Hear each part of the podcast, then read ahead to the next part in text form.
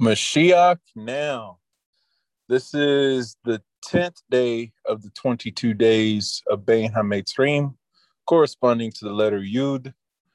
Today I want to speak about the levels of Teshuvah as brought down by the Arizal, recorded by Rabbi Chaim Vital. Just a little information on the Arizal. You can actually check out Rabbi Trugman Shlita on SoundCloud. So Rabbi Trugman is on SoundCloud. If you just do a search on that website, you can pull up his podcast account, and he actually has a whole teaching about the Arizal. It's a small teaching because he was trying to keep it to about 20 to 30 minutes at length, and it's a beautiful teaching. But one of the amazing things, we think about the aspect of Gilgulim and what that actually means, the cycling of souls as opposed to reincarnation. And the common, most popular way that we think of reincarnation, it is nothing like that. But one of the things we always think about, or at least I do, don't want to paint with a broad paintbrush for everybody, but why wasn't this something that was spoken about earlier? You know, why wasn't this a popular teaching that was open for the public and for the masses? Well, number one, it was something that was actually taught on higher levels of Kabbalistic thought, only to a select few students. And mostly the Arizal was taught by Eliyahu Hanavi. And this is not anything new, because who else was taught by Eliyahu Hanavi? None other than the Rashbi, aka Rabbi Shimon Bar Yochai, the composer of the Zohar. So one of the things when we think about that is there was this whole aspect of hiddenness, this idea of something that is super, super deep. It's not Peshat. It's not a simple level of interpretation by any means. And when you think about the world of souls, remember, we have 600,000 root souls for Yisrael, corresponding to the 600,000 letters in the Torah. Now, remember, when you actually get a Torah scroll, there are not 600,000 letters. There's just a little bit over 305,000, and I think like 135. I have it written down, but I don't have it in front of me, so I apologize for that. But just over 305,000 actual words in the Torah. And when you think about that in comparison to 600,000, that's just a little over half. So where's the rest of the letters? So when you think about that with the souls, you know, there's been way more than 600,000 Jews that have ever existed. So what does that even mean?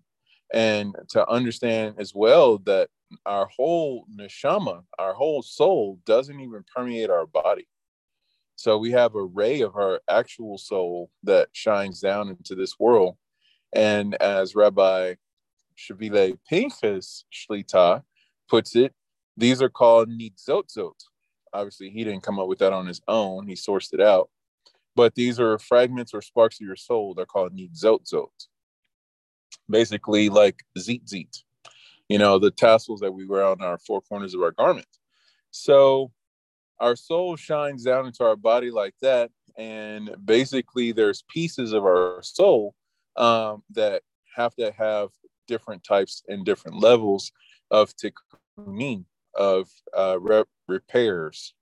And so when you get into the world of soul and the world of Gilgulim, that's some of the things that are going on, which are the pieces of soul that have been left unrectified that actually have to undergo a level of repair and rebuilding.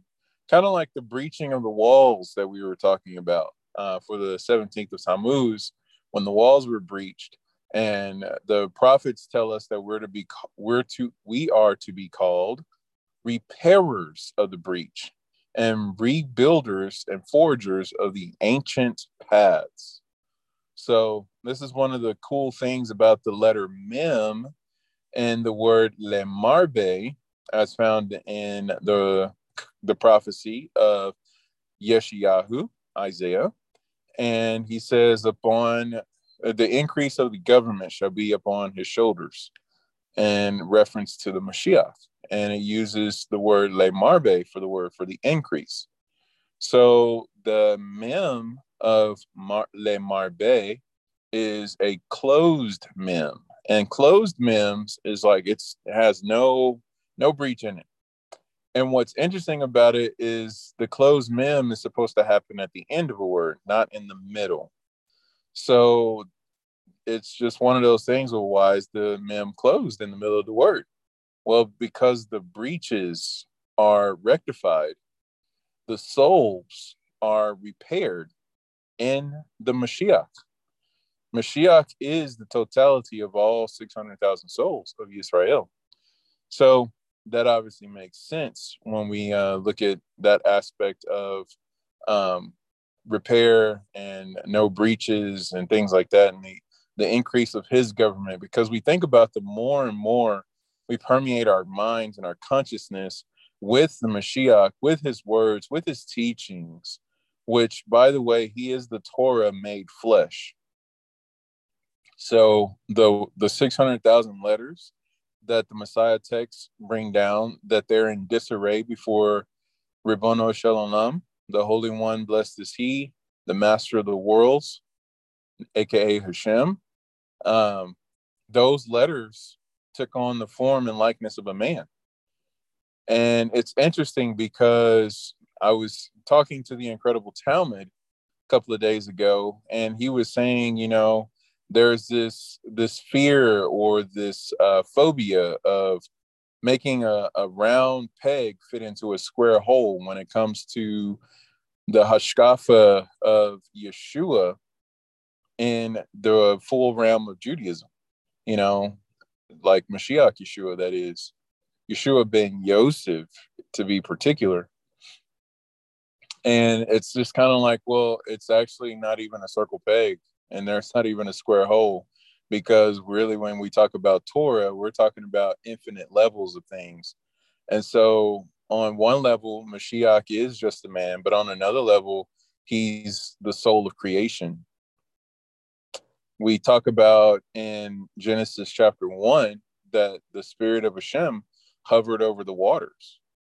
And depending on whether you're reading Ramban or Rashi, you get that spirit is the throne of glory or the spirit of Mashiach or the spirit of Hashem. So it's just kind of like, well, which one is it? And then this is the mystery of the Mashiach being wrapped up in Hashem. So just a little introduction on that, and why did I need to go into full detail on the Arizal and Gilgulim? Because when we read about this levels of Teshuvah, I'm reading actually an excerpt from Sha'ar HaGilgulim, commentary by Shabtai Teher, and this is via Chabad. So beautiful write-up on this aspect, but I was speaking about returning the hey to the name of Hashem, and also saying that's reflected in returning the ayin to Yeshua, because one of the things is that the name of Yeshua, in particular, the Yod, Shin, Vav, Ayin, has been separated, and Ayin is the numerical value of 70. And when you take away the ayin from Yeshua, you're left with Yeshu, which is actually a term that you can actually translate into English as Jesus. So whether you're calling him Yeshu or Jesus, you're actually pretty close. You're in the same boat, because when you translate Yeshua into Greek, you have to take off the ayin and you have to put on a generic Greek ending, which is where the Ieshu comes from. So, and that's also been brought down to say that that is an acronym for may his name be erased. And obviously this echoes the words of Moshe Rabbeinu on Har Sinai before HaKadosh Baruch Hu, saying, if you won't forgive these people, then blot my name out, erase me, then Yeshu.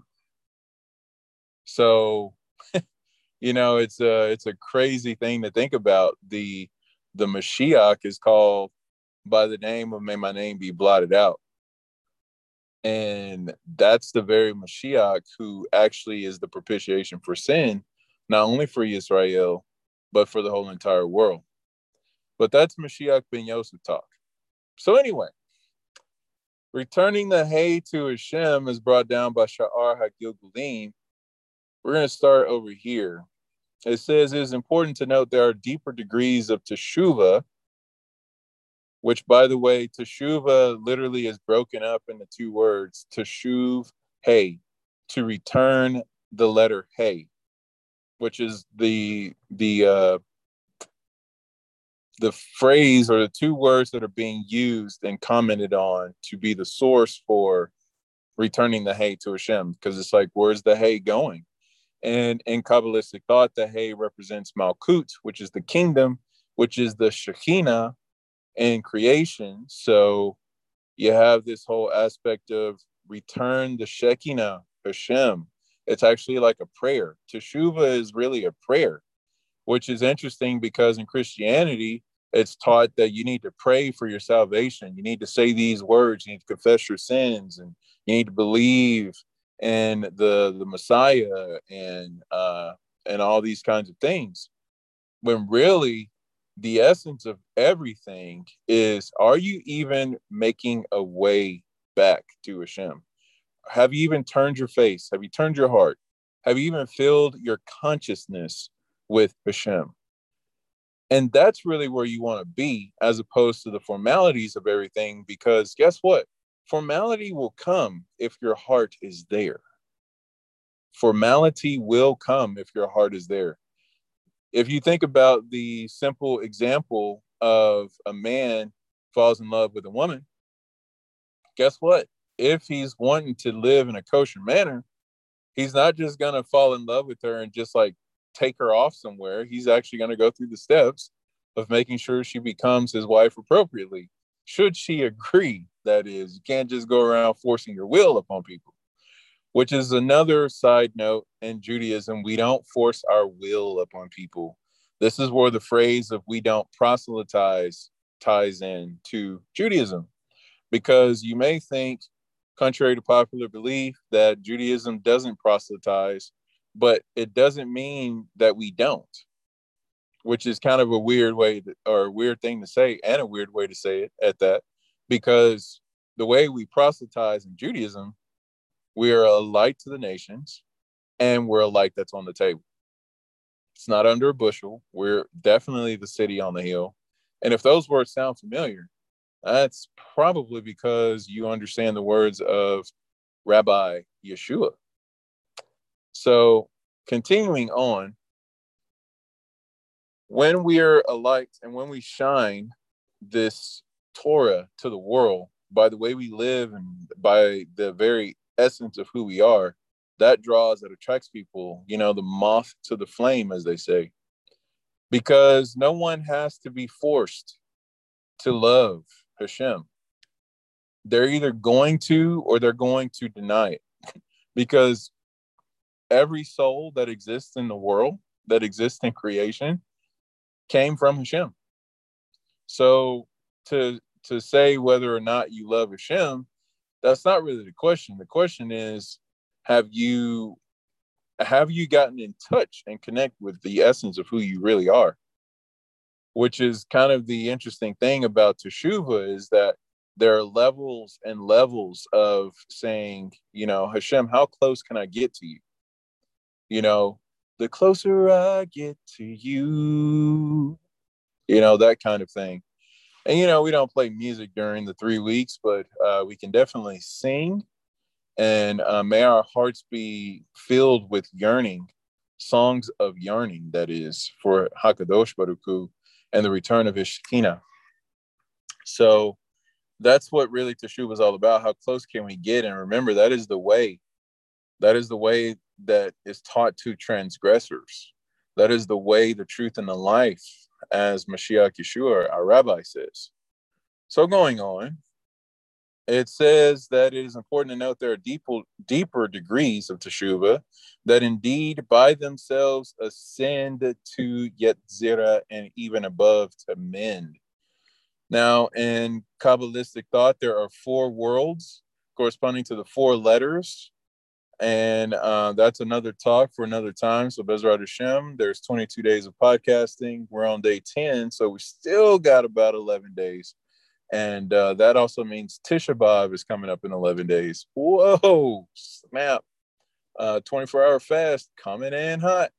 Okay, literally, because it's summertime, and it's going to be a long day. Baruch Hashem. But anyway, prepare yourselves. And then after that, Tu B'Av.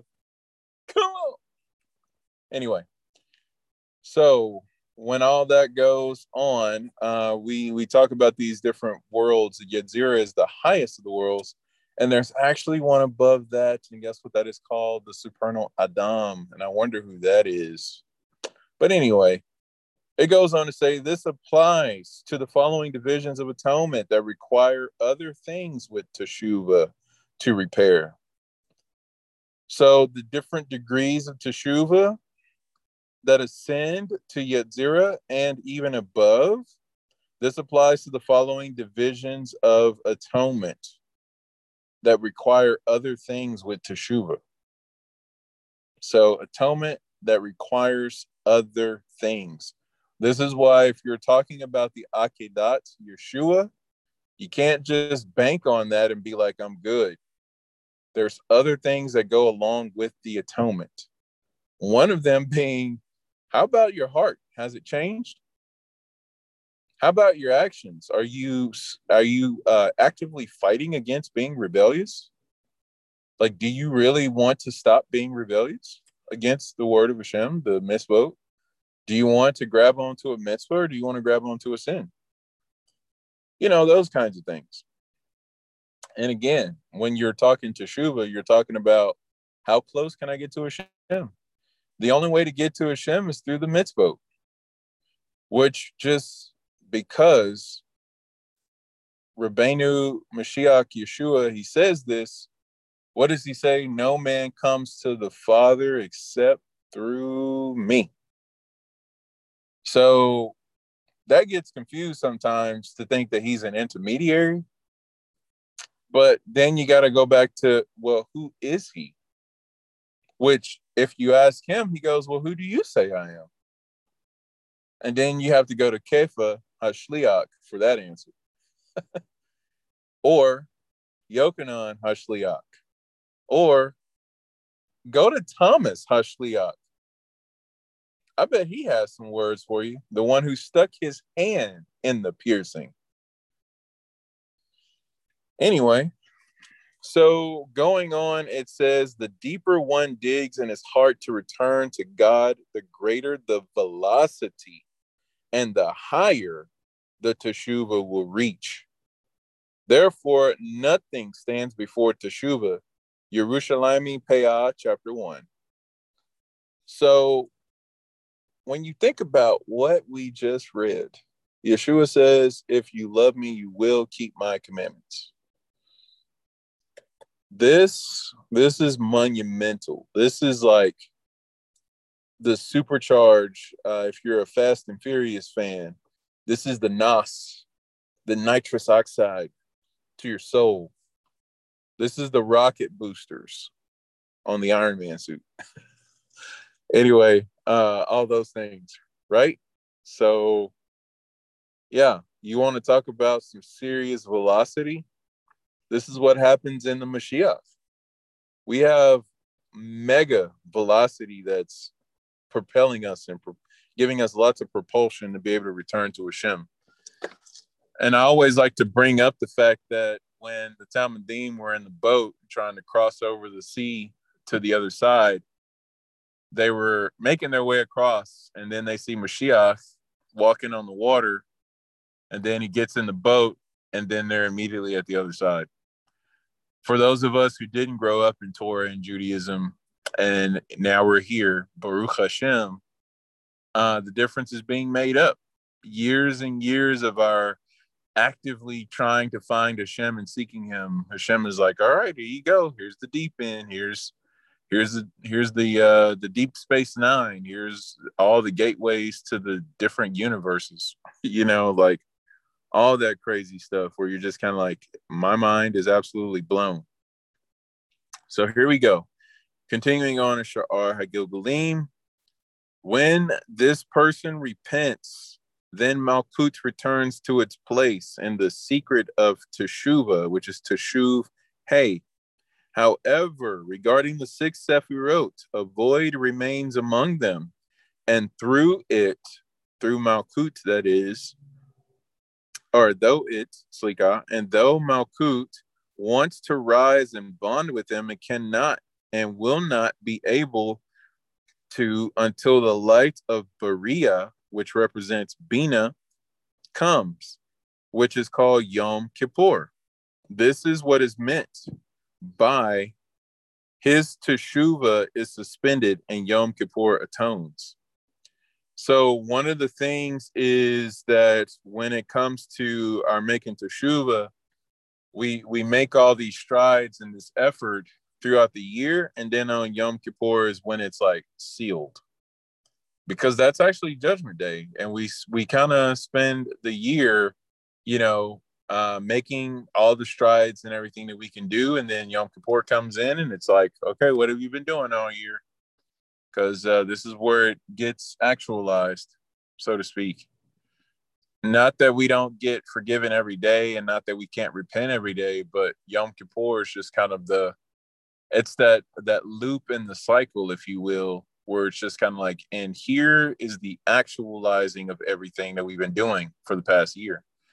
Kind of like the commentary on the 2 lambs that I brought down earlier in this series for the Bain HaMetzrim, when I was talking about the 2 lambs from Pesikta de Rab Kahana, 2 schools of thought. They cleanse the sins as many of a year, and they also put our sins out of sight, you know. And remember, though our sins are put out of sight and our sins are forgotten, they can still actually be accessed.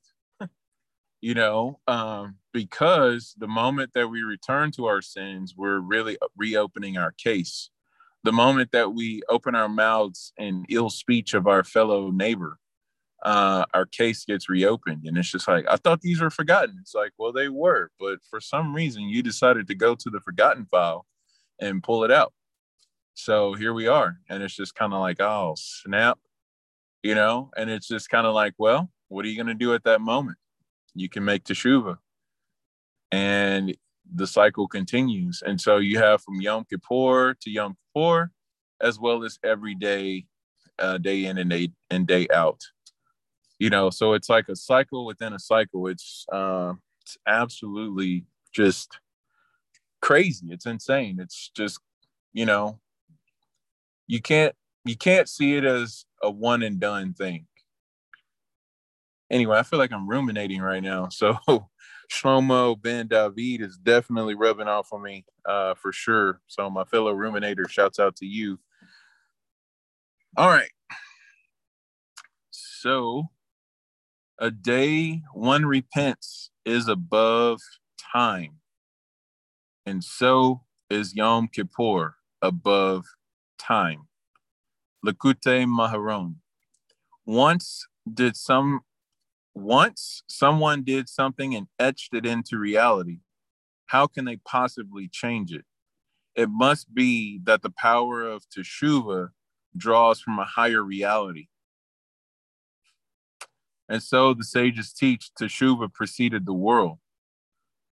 Bereshit Rabbah 1:4. Coming from a deeper dimension, it affords the ability to enter the master booth and edit the film of life. This is why no one can be really considered lost until their demise, or until 12 months after their demise, because we know that the soul has 12 months of purification that happens. And this is why the closest family members, aka the children of parents and the parents of children who chas v'shalom pass away, we say Kaddish for them every day. And that's supposed to help their soul through the purification process. So this is why you have to have a minyan when you say Kaddish, because Kaddish, Slikah, because you're actually piercing a hole, as it were, into the fabric of reality in different dimensions, and you're reaching into the world of soul, and you're helping out your deceased loved one. This is why on the yard side as well, same thing. This is why when we do what is known as the prayer of the Yikzor, that prayer that we do on the pilgrimage festivals, and we also do it on Yom Kippur, that's why those prayers are so important, so specific. So going over here to Book of Our Heritage again, same section, same page. Page 904 in the travel set of volume 3, where it has ER to Elul. We were speaking about the failure of the generation in the wilderness and how great of a generation they were and how super filled with the knowledge of Hashem they were. Spiritual giants, to say the least, how they were able to fall from such a level. So it goes on to say here, let's see where we're going to start. So that they might never say, we have become immersed in sin, and the road to teshuvah is therefore blocked before us, and we are destined to be lost forever. God taught them and all subsequent generations the path of return to him. So this is where Hashem teaches about Yeshua. So this is pretty interesting. It's crazy. Yeshua is also spelled with a hey. So Yod, Shin, Vav, Ayin, hey. As we pray in the Shemoni Esrei, there's a whole prayer about the Yeshua of Hashem. And so when you look at the salvation prayer in the Shemoni Esrei, I'm going to go ahead and take a moment to recite it. See here, open up the beautiful Siddur, our prayer book, full of Bible verses and prayers of Chazal, of the sages. You know, just a few people like Daniel, Zechariah, Haggai, you know, those kinds of people. Mordecai, Ezra, Nehemiah, which is Nehemiah. So check this out. I'm going down to the Shemoni Esrei in the prayer called Yeshua. Let's see here. I went too far. It is right before the built. No, it's not called Yeshua. Slika. Matmiat Karen Yeshua is right after the Bonei or Binyan Yerushalayim, right after the rebuilding of Jerusalem prayer. We talk about the kingdom of the house of David, Malkut Beit David. And it says, Etzmach David Avdecha Mehera Tatzmiach Bekarno Tarum Bishuateka Kilishuateka Kivinu Kolayom Baruch Atah Adonai Matmiach Keren Yeshua. What does that say in English? Glad you asked. This is what it says. The offspring of your servant David. So the Yeshua of Hashem is connected to the offspring of David, the son of David, that is. May you speedily cause to flourish. Raise his glory through your salvation. For we hope for your salvation all day long. Blessed are you, Adonai, who causes the glory of salvation to flourish. So I distinctly remember the Mashiach praying, glorify your son. See if I can pull up that verse real quick. This is the beauty of studying Slicha. This is the beauty of studying Torah. You have all these beautiful connections and things to connect.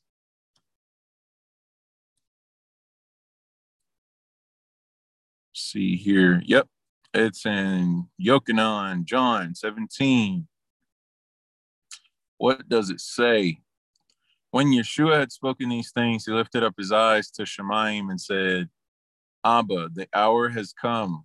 Glorify your Son, that your Son may glorify you. The glory of the Ben Elohim, the Son of God, is to glorify Hashem. And this again points to the fact that everything that we think about Yeshua is really directed at Hashem, because we're always to fix and focus our eyes upon him, upon Hashem. We don't ever turn our eyes away from Hashem and things like that. This is why understanding Yaakov bowing towards the head of the bed, Jacob bowing towards the head of the bed during his passing, right before his passing, actually. And it was just like, it looked like he was bowing to Yosef, but he was actually bowing towards the Shekhinah.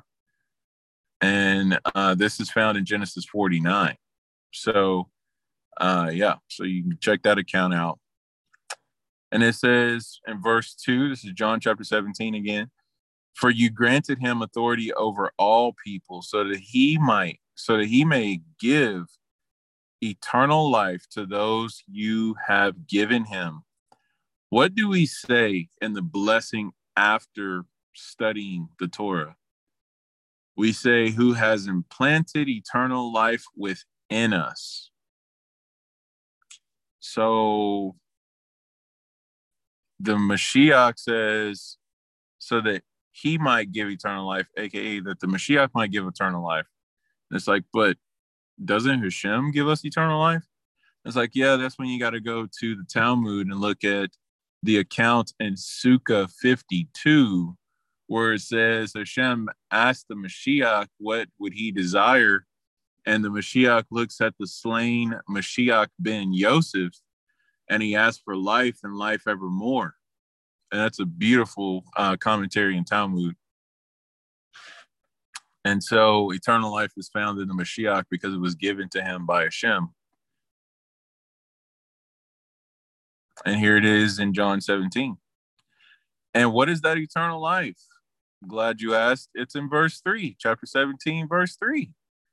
Now this is eternal life, that they may know you, the only true God, and Yeshua HaMashiach, whom you have sent. Interesting. Eternal life is about knowing Hashem and his Torah. That's eternal life. Eternal life is not an ABC salvation prayer. It's not going down to the altar once a week. You know, it's not getting baptized. It's the fact that you make your whole life about knowing Hashem, which is directly connected to Teshuvah, as we've been talking about before. So anyway, just a beautiful thought there about teaching Yeshua and the path of return. So back to Book of Our Heritage, it says, even if they be spread out to the far corners of the earth, God will bring them back and return them to him. Cross-reference, Nehemiah 1:9. No generation could commit a more serious sin than the generation that dwelled in the desert, yet even they were returned by God and transformed into his inheritance. Crazy part about this is, and I like to always quote Ish Pelah Shlomo Ben Hillel Shlita, because we talk about the fact that Hashem offered the Torah to the nations, and the nations rejected it based off of the sins that they struggled with. And so when the Torah was offered to Yisrael, we didn't even ask what was in it. We just, we'll do. And we'll hear, like, whatever you say, we'll do, we'll hear, like, we'll figure it out later, but we're just going to do it, which is, by the way, known as the Sod of Hashem. when we do before we understand, when we go, okay, keep the Shabbat. I don't know what that means, but I guess I'm off on Saturday. I guess I'm not going to do any work, you know, and you're like, okay, Shabbat is a little bit more than not going to work. And it's just like, well, that's what I know. And that's what I'm going to do. And when I get the understanding for the rest, then guess what? I'll get the understanding for the rest. And so does that work with every mitzvah. You're going to start eating kosher? Well, you're probably just going to start with what you know isn't kosher. Then you'll figure out about cross-contamination. Then you'll figure out about, you know, hectures and, well, not necessarily in these order, but I mean, maybe you could go in this order, which is probably crazy. But anyway, cross-contamination, forbidden fats, separating meat and dairy, you know, all those kinds of things. You'll start getting into those levels. But first, you got to understand the fact of, okay, this is not something I can eat, so I won't be eating that. You know, this is how the mitzvah work. You just start with what you can do. What can I actively do right now? I'm just going to do it. Boom, did it. I'm off work on Saturdays. It's like, bam, Shomer Shabbos, here I come, you know, and this is the way it works, because we do, and then we'll understand later. And that's the secret of Hashem. He revealed this to us in Shabbat 88 when we said what was, you know, what Hashem says we will do, we will hear. But anyway, the point I was getting at was the Torah, as Ish Pelah was mentioning, it shows you what's in it. Like, it shows you your deal, like what's your struggle, what's your thing that you need to overcome, what you need to defeat, what you have to battle, that which you struggle with the most, you know. With Yishmael, when he was offered it, the nations and the descendants of him, they were like, yeah, no, we like killing people, so yeah, we ain't gonna do that. Esau was like, oh no, sexual immorality, adultery, like, come on, we love that stuff, get out of here, you know. Yisrael, yeah, we don't know what's in it, but whatever it is, we'll do. Well, guess what was in there? One of the main things, one of the top 10, as I like to say, don't create idols, don't bow to them, don't worship them, don't have their names on your lips. Yeah. What is this sin that the Book of Our Heritage is talking about? Oh, that one time we told Hashem, we love you so much and we'll be your nation forever. And we're in covenant with you. Put your hoopah over us and we're your beloved and you're our beloved. And we were just like, yeah, Moses is dead. Let's make a golden calf and let's worship it. Bam, 3 weeks of mourning. This is one of the prerequisites or predecessors of the 3 weeks, was making the golden calf and causing the tablets to get broken. That's 17th of Tammuz stuff. So I love that Ish Pelah brought that up, because it was just like, what's the one thing the Torah told Israel not to do? And we did it. I was just like, wow. And Hashem goes, yeah, that's not the end of the story though. The end of the story is this opens the road to returning to Hashem for every generation. And I'm just like, wow. So much for God being unforgiving and having no grace, right? Because that's totally said, and that's not true. Because what else is written in the Book of Our Heritage right here? Avodah Zerah 4b. Avodah Zerah 4b. Avodah Zerah, as some people like to say. 4b. Rabbi Yehoshua ben Levi said, Yisrael made the calf only to provide an opening for those who seek to repent, as the verse Devarim 5:26, Deuteronomy 5:26 states. Would that it were possible that these feelings would remain with them to fear me and observe my mitzvot forever. Rashi explains, they were strong and courageous in their fear of God. They were not deserving of having their evil inclination vanquish them. And it would not have been conceivable were it not an edict from the king, an edict issued so as to provide an opening for those who seek to repent. If a sinner says, I will not repent, for he will not accept me, he is told, go and learn from the episode of the calf where they denied God but were accepted by him when they repented. So, Selah, to say the least. And during this time of the 3 weeks, we have major things that we have all done, major things that are being done currently as we speak.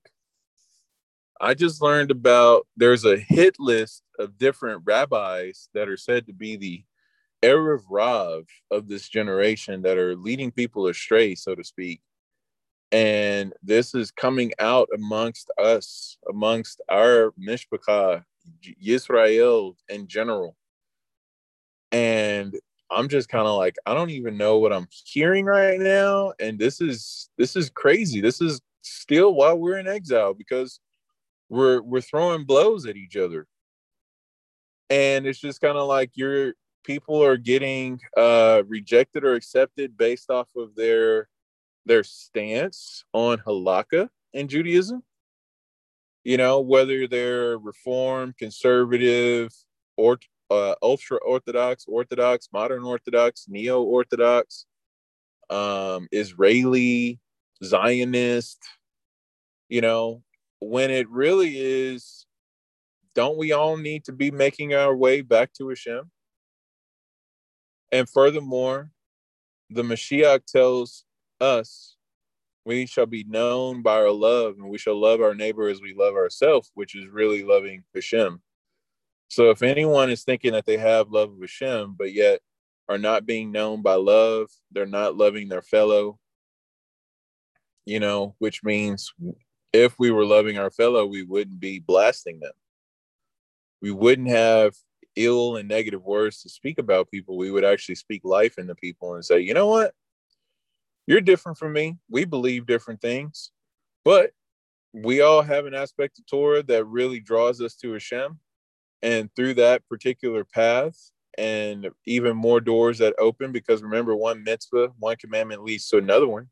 So eventually purification is going to happen. And remember, one who wants to purify himself is helped by heaven. And a sinner can't say, well, I won't be accepted by God, so therefore I shouldn't repent. And it's just like, well, did you hear about the generation in the wilderness that made the golden calf? And it's like, oh. And did you hear about the 3 weeks of mourning that actually culminated in Tisha B'Av, which is the birthday of the Mashiach? We have an opportunity to bring Mashiach, and we can just leave everything right now. Leave all this gross, disgusting, terrible exile mentality and return to Hashem. That's what we really need to focus on. And at the end of the day, the chips will fall where they fall. And guess what? There's going to be a new day. So where are the chips going to fall tomorrow? And where are the chips going to fall after tomorrow? The day after tomorrow. And the day after that, and the day after that. Because remember, there's levels of teshuva, and the righteous go from strength to strength. And the only way to truly be righteous is to really walk in the path of Hashem. And Hashem covers us. And what are we doing with that?